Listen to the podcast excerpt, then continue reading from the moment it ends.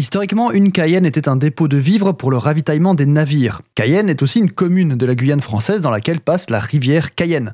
Bravo, enthousiaste de l'histoire géo, je vous mets 20 sur 20. Il reste néanmoins un Cayenne sur lequel il reste une zone d'ombre dans nos esprits. Le Cayenne, poivre ou piment?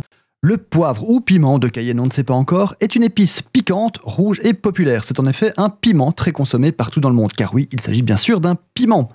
Piment rouge brillant d'une dizaine à une vingtaine de centimètres de long. Pour s'appeler poivre, il faut être issu d'un poivrier, et je parle de l'arbre, hein, pas du moulin. Pour en fabriquer du piment de Cayenne, c'est plutôt simple. Il suffit de déshydrater les piments pour les réduire ensuite en poudre, exactement comme on fabrique du paprika ou du piment d'Espelette.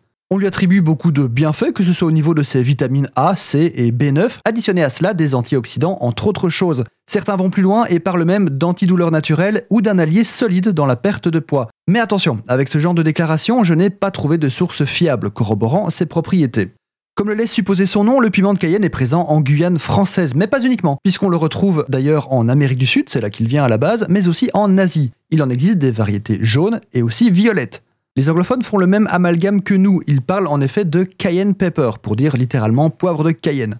Mais alors pourquoi? Eh bien il fut un temps, un ancien temps, où tout insecte volant était désigné par le terme mouche, comme dans le coche et la mouche, où la mouche est décrite comme un insecte piquant, comme la mouche à miel, qui désignait une abeille, ou encore l'expression quelle mouche l'a piqué.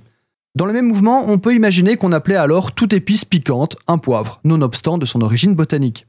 Le cayenne accompagnera à merveille vos œufs, poulets et pourquoi pas en mettre dans une mayonnaise. Les Espagnols, Portugais et Sud-Américains en mettent littéralement partout, soupe, sauce, marinade, ragoût, etc., etc.